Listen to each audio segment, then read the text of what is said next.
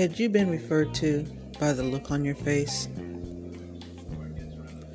How can the face determine what is relative to how you are acceptable? Were you thinking or just seeing something that you did not believe you're seeing? Their observations can or could it be misinterpreted? 1. You were in deep thought. 2. Focusing. 3. Remembered something of importance. 4. Just had a smell come into the room. 5. Not just caring. It often causes a topic or even sparks a conversation. Why is that?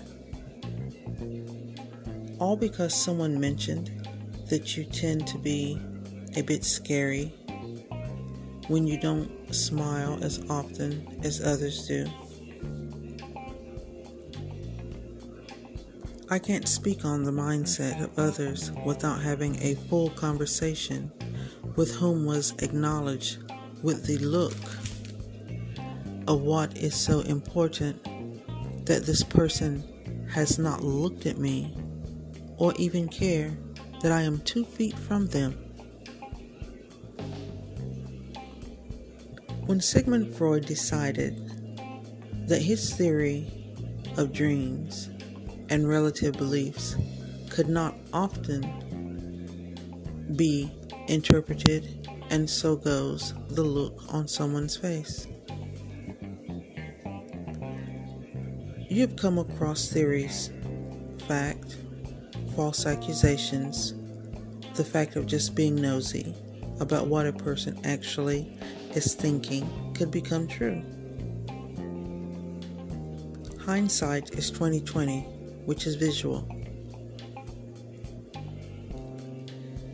So, the definition to this is when you think about things, you form the projection in your mind, then it is a visual effect for the world to see.